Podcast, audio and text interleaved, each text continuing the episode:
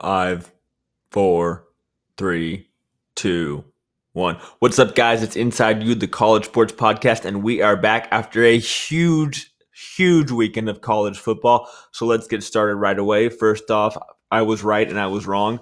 I was wrong that South Carolina would beat Georgia. I was right that T C U would beat S M U. I was wrong that Michigan State would beat Arizona State. I was right that Clemson would beat Texas A and M. I was wrong that Florida would beat Kentucky. I was right that Houston would beat Arizona. I was wrong that South Florida would beat Georgia Tech. I was right that Iowa would beat Iowa State. And I was right that Colorado would beat Nebraska. So let's get started. Lots of things to talk about. First off, weekend rundown. T C U S M U. This was a Friday night game in case you guys missed it. It was a very, very wet game. The game was delayed a couple of times for weather. T C U came out, didn't look great, got down early nine to zero, but then ultimately put it together and came back. This is a T C U team that was really sparked to life by a return punt for a touchdown by Kerrvonta Benson. Benson, one of the most solid offensive pieces, most explosive players in the game right now. Very interesting to see. A good kind of testing uh, game for Gary Patterson's team heading into their showdown against Ohio State this weekend. So next thing, Clemson, Texas A and M. This was certainly a game that people were very emotional about. If you missed it, uh, Texas A and M was driving for what would have been a tying score. One of Texas A and M's receivers caught a pass over the middle, tried to stretch out like so many players do for the touchdown, and in the process, he was he fumbled the ball, and it was ruled that the fumble went through the end zone, resulting in it being a touchback. And because of that, Clemson got the ball on its own twenty. Now, what's very important about this is that the fumble, had it gone out of bounds, it would have just been Florida State's ball, excuse me, Texas A and M's ball at the one-yard line. Instead, it was a t- ruled a touchback. Now, they did review this play, but this just shows the importance of rulings on the field. And I don't get why in this area of instant replay, when so much is reviewable, there's not a microchip in the ball where they can tell exactly where it went out. In my opinion, even with the bad angle that they had on the replay, it did look like the ball crossed over the pylon, going out of bounds before it actually crossed into the end zone. But the official on the field saw it the other way. And as a result of that, Clemson was able to sneak away with a tough road victory. So definitely a big win for Dabo Swinney's team. Very interesting to see the switching between Trevor Lawrence and Kelly Bryant. Uh, in case you missed it, Trevor Lawrence had a huge throw to T. Higgins, although if we're being fair, it was mostly due to T. Higgins' own efforts that he managed to get into the end zone. Probably the most spectacular play I've seen so far in this season. Bryant showed great poise, great ball control. He was able to put the game away, and it was great to see the two of them work back and forth. And that's a quarterback competition that I think will be ongoing, but with this win and with how bad some of the other teams look in the A C C, barring a monumental upset and a monumental collapse, Clemson probably just secured their chances of being A C C champion. So the next game we want to get to, Georgia and South Carolina. South Carolina, everyone thought this might be the year they finally managed to challenge Georgia for that S E C championship, finally able to break through. There was a lot of pressure on Will Muschamp to perform. People thought maybe this is the game that finally returns him back to the old lore that he had when he first took that Florida job. Obviously, South Carolina did not perform. Jake Bentley looked very hesitant early on. He looked like he was trying to get rid of the ball. He left a couple of his receivers out to dry early, and that really hurt them in the long run. Georgia, on the other hand, while the offense was good, not great early on, their defense was very im- impressive, very important road win for them. And obviously now Georgia looks like they've won that S E C East, um, especially when you consider, you know, what happened with Kentucky and Florida this weekend, as well as Tennessee and some of those other programs in that S E C East. So good bit, good win for them. Another big game this weekend, Oklahoma and U C L A. I don't think this game was about the actual outcome. I think most people realized that Oklahoma was going to win. I think what was most interesting for U C L A fans was seeing their team fight all up and the way to the last minute. Very impressive to watch. Shows me that even though they're young, even though they're untested, even though you have Dorian Thompson-Robinson, who's a guy who wasn't even a starting quarterback until his senior year of high school, uh, quarterbacking that team with Wilton Spates injured. They've already bought in. They fought all the way, and it was a good showing by them. Uh, obviously, a bit of sad news for the Sooners. Star running back Rodney Anderson got hurt, uh, looking like it was an A C L injury, but either way, it's been ruled a season-ending injury, so he's gone. Now, Oklahoma still has Trey Sermon in the backfield that they can rely on. He's obviously been impressive in the little we've seen him, but it's going to be interesting to see how the Sooners perform now. You know, we've already seen how much easier life can be for a quarterback when they have a star running back to rely on, Stanford being the most obvious case right now. So it'll be interesting to see how Kyle, Kyler Murray adapts with Rodney Anderson gone. But good win for the Sooners. They continue to move forward, and they look like the team to beat in the Big twelve right now. So one of the sad games this weekend, and sad in the sense that the team that was supposed to win didn't, Purdue losing to Eastern Michigan. You know, Chris Brohm entered this season with a ton of hype after taking Purdue to bowl eligibility in his first season. I was kind of sitting there going, where's all this hype from? He just finished the season seven and six. What's so impressive about that? And, you know, there was some rumblings that he could end up at Louisville pretty soon. You know, he's gone on record saying that Louisville would be a dream job for him. He has family in the area. Uh, Bobby Petrino, obviously getting older, didn't have a great showing against Alabama. But after Purdue losing its season opener at home and with a limited Clayton Thorson to Northwestern, and in this game, I don't think we're going to see Chris Brohm leave anytime soon, frankly. And I think that bodes well for Bobby Petrino, because I think if his did start to heat up, you might see the Cardinals athletic director to say, hey, we want to get this guy before he goes somewhere else. So a uh, disappointing game. You know, I saw something saying that Chris Brohm was going to, quote unquote, punish the Boilermakers players for all the penalties. Uh, the, the reality with penalties is, you know, that's so much on the coaching for not preparing your team adequately. There's very little you can control, but you can definitely always control the condition of your team and the penalties and mental mistakes, and that just takes practice and repetition. So I don't put that on his players so much as I put that on the coaching staff. So just something to note going forward. Uh, and this weekend, this is the game that officially killed Khalil Tate's quote-unquote Heisman candidacy. Houston just manhandled Arizona. Very impressive, not only by Houston's defense, the way they were able to corral Tate, but also Derek King and that offense. Marquez Stevens also had a very impressive catch. Uh, prior to T. Higgins' catch, it was the most spectacular play I'd seen of the season. You know, he caught it. It looked like he was down. He somehow managed to stay up on one hand, spun around, and walked right into the end zone. Very impressive play. Very interesting to see what that Houston team does. I would not be surprised if they win their side of the American Conference. And obviously, uh, defensive tackle Ed Oliver continues his candidacy for a Heisman Trophy. Another dominant game. You know, even with him going up against a Uh, walk-on center, he was still getting doubled and triple teamed on almost every play, and he still managed to affect the outcome of the game. So great win for the Cougars. Next game, we've got Duke Northwestern. You know, Northwestern entered the season with a lot of hype behind them, coming off of three ten-win seasons. Uh, it was thought, you know, Clayton, Clayton Thorson's a senior.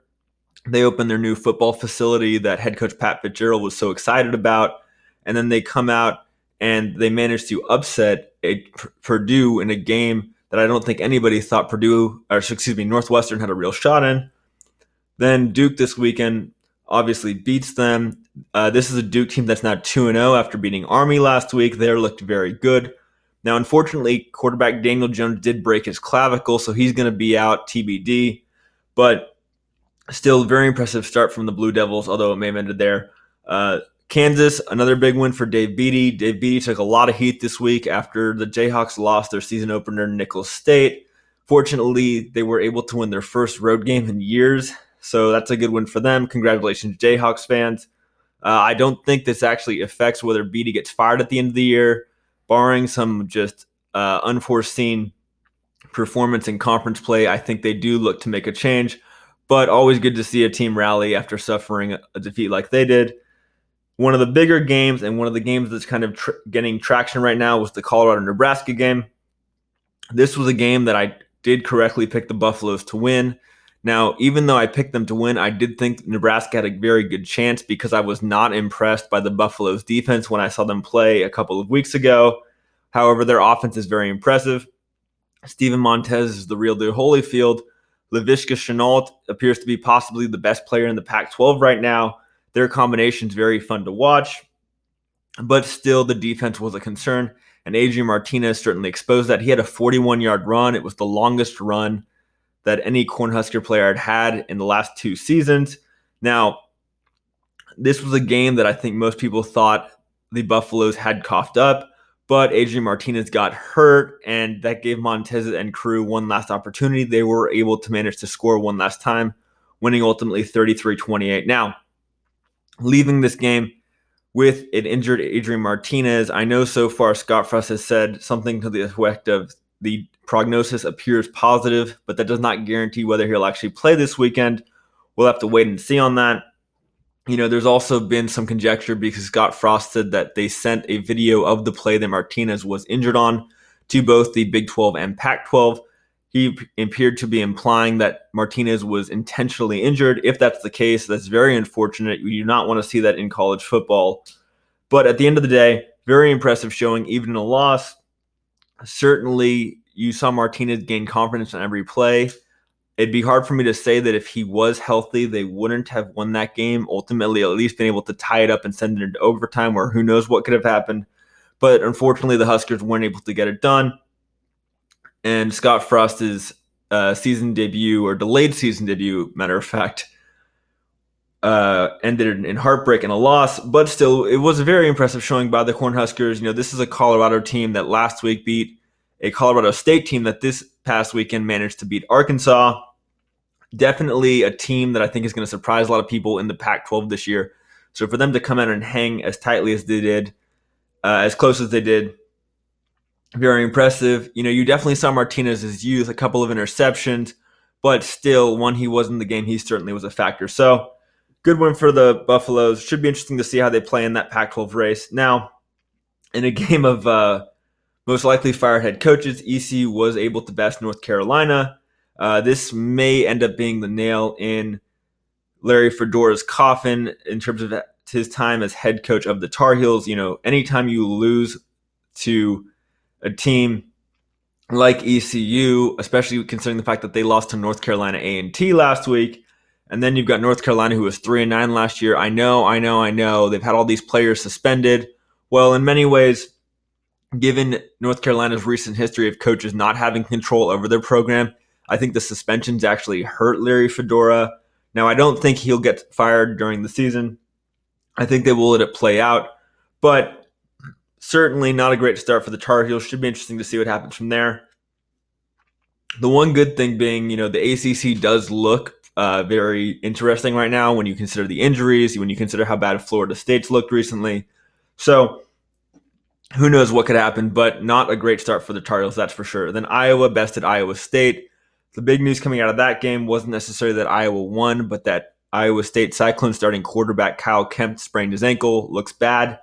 He's rumored to be day-to-day. We'll see what happens. And then the one game that I got to see live this weekend, Mizzou, Wyoming. You know, Wyoming, very good defense. Um, lots of talent there. They have the preseason All-Mountain West defensive player, as well as returning Antonio Hall from injury. So the defense, in many ways, you think gets better. Drew Lock came out a little shaky to begin with, but did manage to put it together. Uh, it was a good one for the Tigers, a good kind of testing game. Still, after watching that, I can definitely say that I don't think Drew Lock is a realistic Heisman Trophy candidate. Uh, while he was good, he wasn't exceptional, and I think you compare a very good quarterback with some of the more spectacular players we have right now in, in college football. He's just kind of going to go under the radar. So that moves us along to probably the biggest upset this weekend, other than Arizona State, Michigan State, Florida losing to Kentucky for the first time since nineteen eighty-six. Anytime you're known as the coach who broke a streak, pun intended, that's not going to go well, especially when you're a new coach like Dan Mullen. You know, in many ways, it's kind of good that this game happened here rather than later in the season. Mullen obviously came in with a lot of hype concerning what he's managed to do at Mississippi State, and some of his actions have certainly increased that hype. But at the end of the day, he's still coaching a roster of players that he did not mostly recruit. Emory Jones, the one big piece of his first recruiting class, is not the starting quarterback. Most people said he would need some time to develop. So you've got Felipe Franks, who last year was average at best, never great. And that showed in this game where there was lots of mistakes and they failed to get the offense going. Great win for Kentucky. Very happy to see them break that streak. Should be interesting to see what more we can expect from Mark Stoops' team.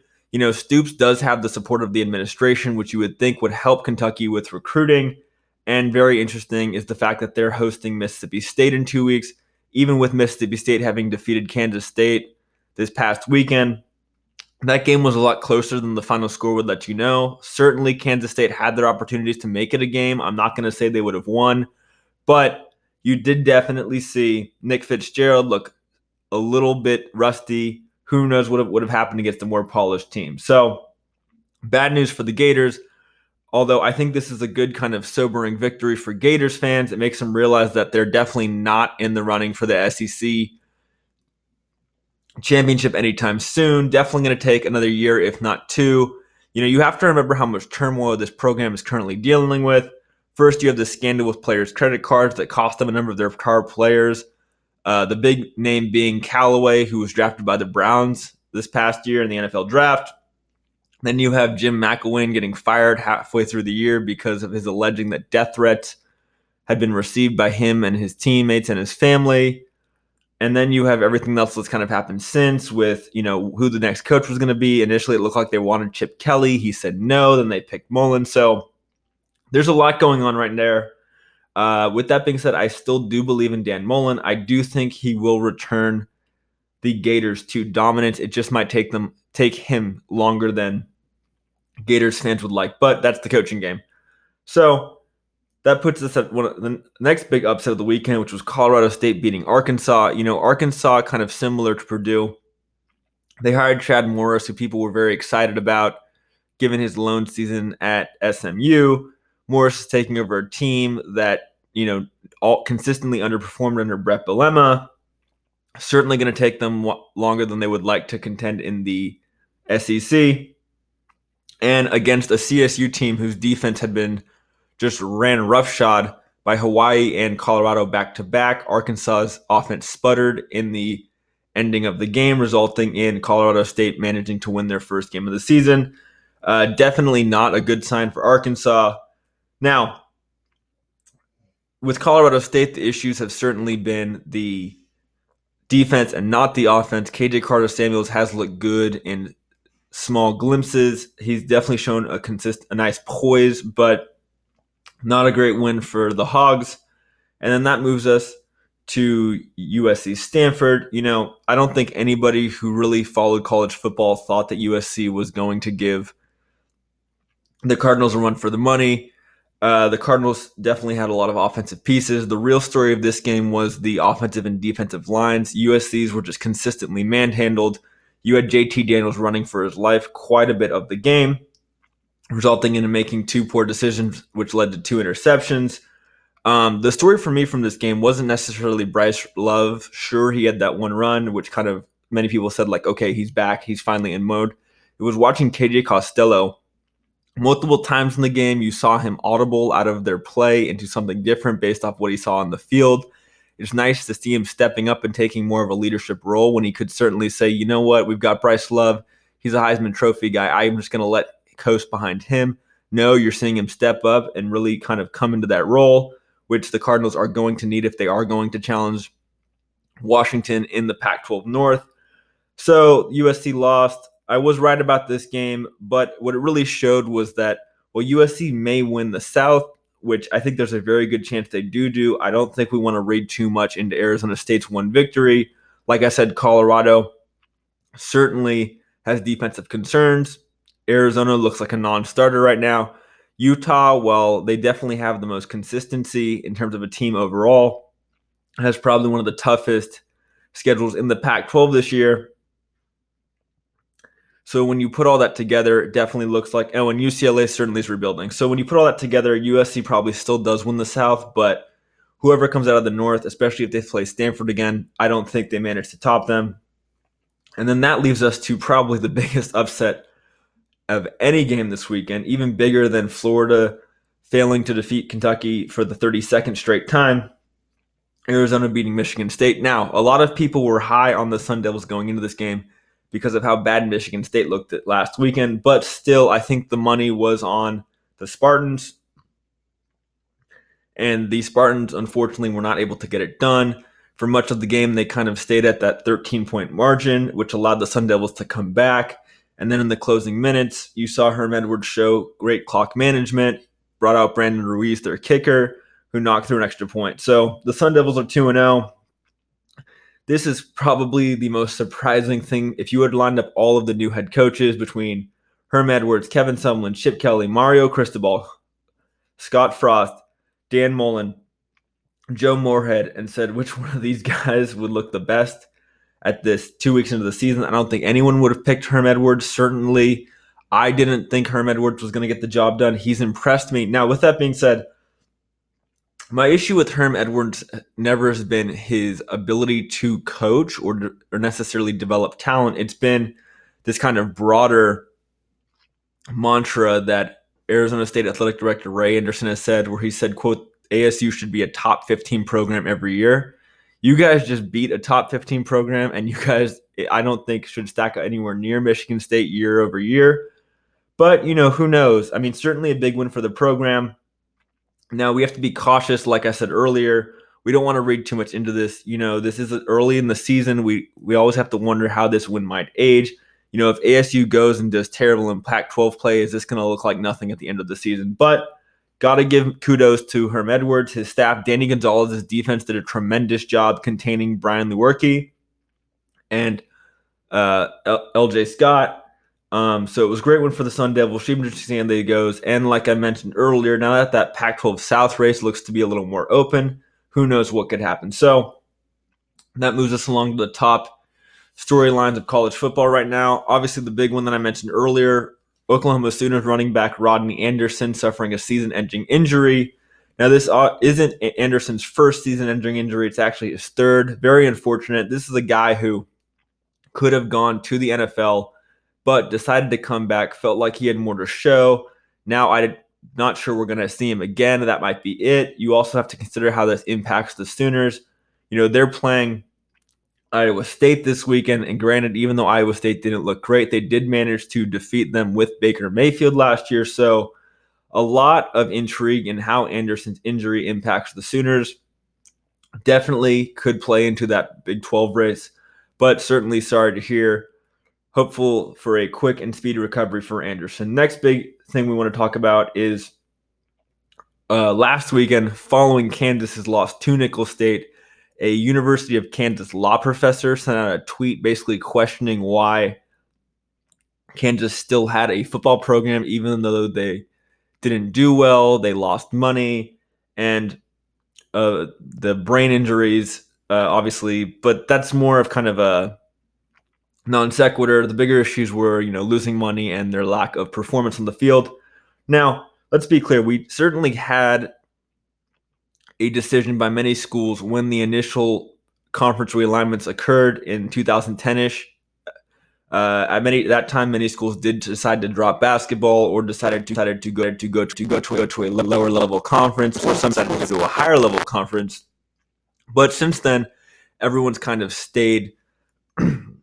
everyone's kind of stayed uh, consistent in where they're at. What we're seeing recently, which I think it's interesting, is more of a realistic approach by programs where they're not saying we have to win a championship. They're saying let's just get bowl eligible or let's just get, compete for a conference every three years. But, you know, when we talk about football losing money, which has kind of been a, a fun and increasingly popular narrative, you have to look at it in the broader picture, which is true.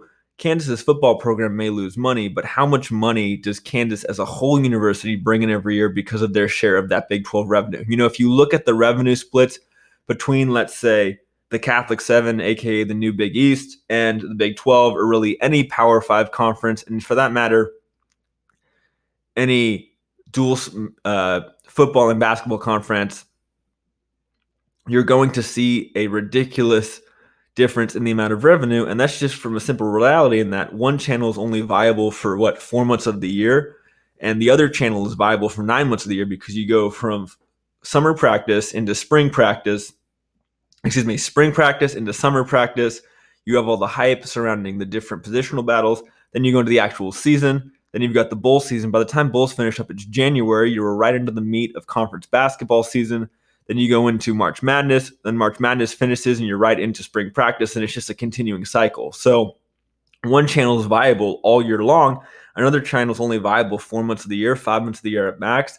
And also the longevity of the sports is different in that when you invest in a college football player, you know that guy's going to be there for at least three years.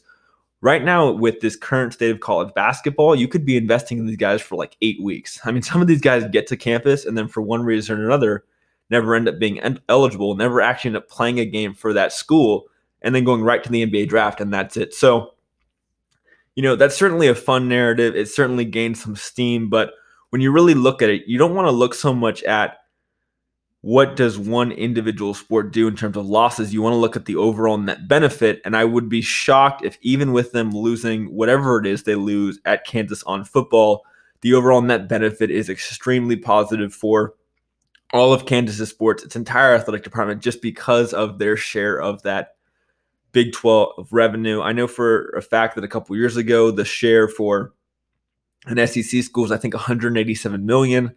Now, the Big twelve is not going to be that much, but the point is, overall, even if they lose money on one sport, if it's a pow- if it's a money-making sport, meaning football or men's basketball, and in some cases, rare cases, women's basketball, overall, they're going to be just fine. So let's get rid of those shenanigans. Now, kind of a late trending story, which is very interesting to me, is that some people started to report that Jalen Hurts, Alabama's backup quarterback, was in fact going to redshirt. Uh, I don't know if I buy this for a couple of reasons. First off, I don't know if I buy it because it doesn't make sense that he would announce a red shirt this early into a season when we've only played two games. He can, in theory, play in two more and still be eligible. Second reason I don't buy it is because what happens if Tua gets hurt? Is he just going to say, screw it, let me burn a year of eligibility just so I can help a team? This is a team that really hasn't been supportive of him. So it'll be interesting to see what happens there, but I've already myself wondered aloud how the, this new four-game rule would come into play, but I don't know if it's something as set as Jalen Hurts having gone to Nick Saban or Nick Saban having gone to Jalen Hurts and saying, hey, you're redshirting. It just it seems way too preset for me. There's so many other things to consider, especially with some of the rest of the games on Alabama's schedule where Hurts could see mop-up duty or significant playing time depending on what happens. So we'll have to see what happens there, but that kind of parallels to a different thing I want to talk about, which is the different handlings of the quarterback controversies at Clemson and at Alabama. You know, Dabo Swinney is a guy who a lot of people have said could be the guy who ultimately replaces Nick Saban at Alabama. I don't know if I believe it, but we'll have to wait and see.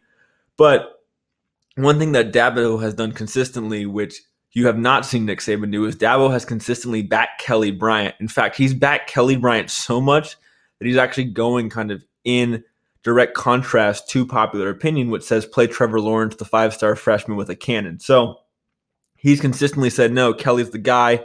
He's done nothing to lose this starting job. He's kind of building his quarterbacks, and we've never seen Nick Saban do that. Rather, it's kind of consistently this narrative of, I don't know, we'll see what happens. And so if you're wondering why, well, Nick Saban's never supported Jalen Hurts, and Jalen Hurts is a guy who is twenty-six and two as a starter. He's taken him to two national championships. I mean, what more does the guy need to do to get one positive word out of you as a as his coach, and he's not getting it? So it doesn't surprise me that he's been displeased. It doesn't surprise me that he's unhappy, and it doesn't it wouldn't surprise me if he does ultimately end up redshirting. But I don't think this has been such a case as they've sat down, whether it's Jalen Hurts and Nick Saban or Jalen Hurts and some people he trusts, whether it's his father, family, friends, whatever, and said, this is what we're going to do. So we'll have to see what happens. That just broke today. But uh, something to watch for sure. Now, the last thing we want to talk about is targeting. And this kind of goes with some of the stuff I was saying earlier, which is, you know, more and more now we're seeing the game of football trying to be civilized. And I do think for the most part, it needs to happen, especially as we learn more and more about the connection between brain injuries and C T and some of this other stuff. But we also have to remember that this is a game where you have guys running at each other full speed, trying to tackle each other, and that that's never going to end in just a simple little brush or, you know, a little scrape. This is head-on-head, full-body collision. So with targeting, they've definitely done a lot to try and decrease the number of uh, reviewable plays, uh, when you can review targeting, what targeting is. They're certainly trying to take out the usage of the helmet as a weapon, and that's important and it's great. But when I think of targeting, I want to see something that actually indicates that player A intentionally tried to hurt player B. And too often what we see is a receiver goes over the middle, he jumps up or he catches the ball behind him, so it's kind of awkwardly, and you have a D B who's just going to make a tackle, and just because one guy's up here, up top, or and another guy's down low, another guy's down low, and another guy's coming across up top, it results in a guy getting a targeting penalty, and that's so just over-civilizing the game. It's now making it that these D Bs don't even have a chance, and it's not fair. So we definitely want to use some common sense there. You know, there was one play in particular in the uh, Georgia Tech game that resulted in a Georgia Tech defensive back getting ejected, where I was looking at it going, okay, yeah, their helmets hit, but this was just because of that freak one nature of play of these two bodies colliding. It had nothing to do with one guy trying to hurt a guy. He didn't launch himself. He didn't use that face mask as a weapon like they always talk about. So it should be interesting to see how this comes into play, uh, particularly in the Pac twelve, where they've done – they're kind of at the forefront of enforcing targeting and trying to stop it. But I do think we need to be careful when we implement these new rules of just having some common sense. So that moves us to this week in games. Started off right away, you've got Troy taking on Nebraska. This is a Troy team that, even with having lost to Boise State earlier, still very good, still has Neil Brown. Now, this game certainly is going to hinge on whether Adrian Martinez is eligible to play. If he's not, you've got Andrew Bunch, who's a walk-on, who would be the starter, certainly would have a different look if he is the guy. Um, and this is really where uh, the transfer of Tristan Gebbia following his losing the quarterback competition to Adrian Martinez certainly hurts the Huskers. Now they're without a scholarship quarterback on their roster, so it should be interesting to see how Scott Frost manages with that. Um, still, I think the Huskers take it solely because of their run game. I think they have enough big bodies and power to just kind of control the ball. It may not be an impressive win, but I do think they will win. But like I said, the outcome of this game could certainly change depending on whether uh, Adrian Martinez or Andrew Bunch is the starting quarterback. So next game, Florida State and Syracuse. Florida State uh, right now, definitely one of the most unimpressive schools to start. You know, Willie Taggart came in with a lot of hype, a lot of this type of conjecture regarding, you know, we're going to change the way that, um, you know, we, we're going to change the way that we uh, do things here. We're going to, uh, you know, be more precise. These guys are going to practice better. They're going to get to know their teams better. And unfortunately, so far, that has not been the case. Um, the uh, Seminoles have looked really bad in their two games so far. They lost to Virginia Tech in a game that really took a lot of the energy out of the F S U crowd. And this past weekend, they took they needed to the fourth quarter to defeat F C S member Stanford. And now this weekend, they're taking on a Syracuse team, which last season managed to beat Clemson and also almost beat Miami. So I and they've got Eric Dungey back. He's looking like a possible fringe Heisman Trophy contender. So with all that, it's hard for me to not pick Syracuse. Uh, Dino Babers' team, I don't know if they'll be bowl eligible this year, but they're certainly trending in the right direction versus Willie Taggart's team is not. And it's kind of impressive. It's kind of sad and in many ways intriguing to see what the Seminoles are doing. You know, last season they lose DeAndre Francois. James Blackman comes in and they still manage to continue their streak of bowl eligibility. So that was great. But this season you have to almost wonder if they'll even be bowl eligible. That's a thought you never think you'd hear with the Seminoles, particularly with Willie Taggart and his supposed high-powered offense. So I'm picking the Syracuse, but we certainly want to monitor uh, Florida State going forward, because how this season ends up could certainly get could certainly impact the Seminoles' future. So another big game this weekend. You have L S U taking on Auburn.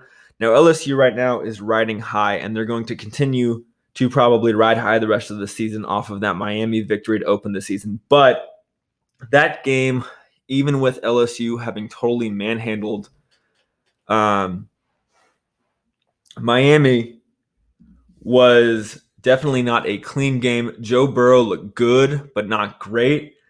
And I think what you're going to see in this game is the Tigers have a great quarterback in Jarrett Stidham, and they're going to be able to do enough between running the ball and between Stidham's play to pull off the victory. So I'm taking Auburn there. Then you've got Boise taking on Oklahoma State. Oklahoma State so far undefeated, and they do have Justice Hill at running back. But Boise State is picked by many to be the a New Year's Six Bowl team coming out of that group of five, and I think they do get the win there. Then you've got University of North Texas taking on Arkansas. You know, this is a North Texas team that beat S M U in the opening week.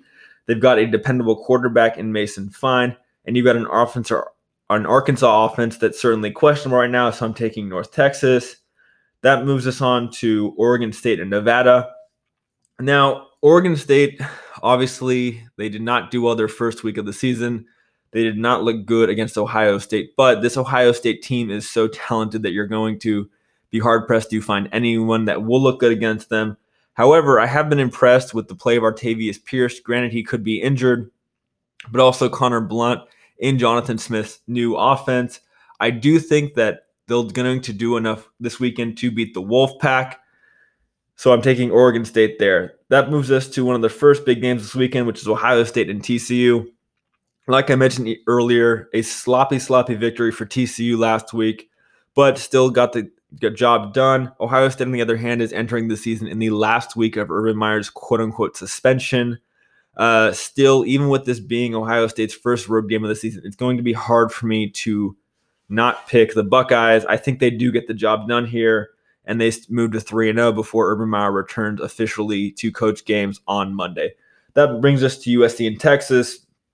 Texas, you know, very disappointing start to the season with that loss to Maryland. U S C coming off a very disappointing loss to Stanford. Uh, this is a game last year which was a lot closer than most people expected. Had it not been for phenomenal play from former Trojans quarterback Sam Darnold and clutch play by kicker Chase McGrath, the Trojans probably lose that game. This year, Sam Ellinger's back. I know he struggled early, but I think him, Colin Johnson are going to do a great job of picking on U S C's cornerbacks. You know, we saw what Stanford could do with big wide receivers against U S C's cornerbacks. I think you see Tom Herman realize that. He's going to pick on them, look to create mismatches, throw a lot of jump balls, and I think the Longhorns get it done. And I think that'll be the win that hopefully propels this Longhorns team to a higher level. They definitely have un- been unimpressive so far. Granted, they did win last weekend, but the stench of that Maryland game was still on them. Still, though, I am picking the Longhorns. That moves us to Oklahoma and Iowa State. Matt Campbell's team last year able to upset the Sooners. Certainly a big win for the program, a big step forward, but this is a game that could be without Cyclones starting quarterback Kyle Kemp. Kyler Murray has looked possibly even better than Baker Mayfield. And even without Rodney Anderson, I still think the other pieces between CeeDee Lamb and Trey Sermon are enough for the Sooners to get it done. So I'm picking Oklahoma. Then we've got a Pac twelve matchup between Washington and Utah. And for this one, you know, Washington entered the season with a lot of hype behind them. They obviously didn't get the job done in week one against Auburn. Utah, on the other hand, is a model of consistency compared to most of the teams in the Pac twelve. They've managed recently to retain not only their head coach and their offensive coordinator and their defensive coordinator and their starting quarterback. And I just feel like in this game, what you're going to see is, while it may not be a pretty game, the Utes managed to get the job done. It would what would be considered an upset. So I think Utah does manage to pull this game out, um, although it will definitely be close.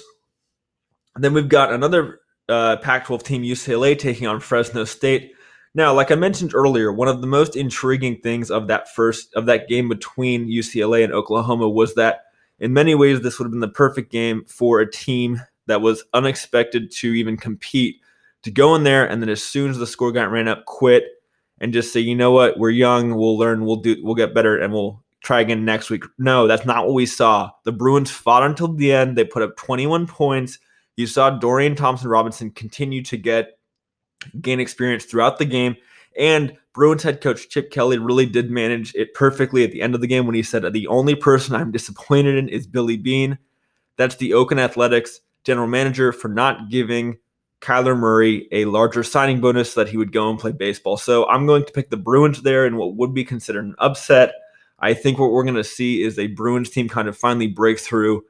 You know, I don't think they challenge for the Pac twelve this year, but they're certainly young. This is a team that's seventy-two percent freshmen, and I think what we're going to see is the on-the-job training they've received the last two weeks finally pay off. And then the last game of the weekend is A S U taking on S D S U. And obviously S D S U right now, a bit of a question mark. You know, they entered this season with a lot of hype on my personal picks. I thought they'd finish either first or second in their division and maybe even challenge Boise State in the Mountain West. Unfortunately, they didn't get the job done against Stanford. Still, though, they were able to hold Bryce Love to only twenty-nine yards. And then this last week, they struggled to put away a Sac State team. Conversely, you've got Arizona State riding high after upsetting Michigan State. And really, this game doesn't come down to the fact that one team might be better than the other. It's that I think what we're going to see is Arizona State is going to enter this game hungover from its upset victory over Michigan State. And you're going to see San Diego State control the ball, get dirty, and do enough to win the game, uh, do just enough to win this game. A nice little sub, interesting subplot here is that Arizona State's defensive coordinator, Danny Gonzalez, used to be the defensive coordinator at S D S U. Both teams will be utilizing some variation of the three three five defense, so that should be fun to watch. But I am picking the Aztecs there in a very, very close game. So that's a wrap for today. A little bit of a longer episode than what we've done recently, but there was a lot to get through. I will be back on Wednesday to give a full and, and complete and thorough discussion of all of the new head coaching hires in the Power Five right now. I will analyze them. I will go through what they've done and what I expect going forward. Furthermore, I will analyze the Heisman picks uh, and favorites so far. And obviously, since it's Group of Five Wednesday, we'll go through some of the top Group of Five games. So be back on Wednesday. See you guys soon. Inside You, the College Sports Podcast. Bye.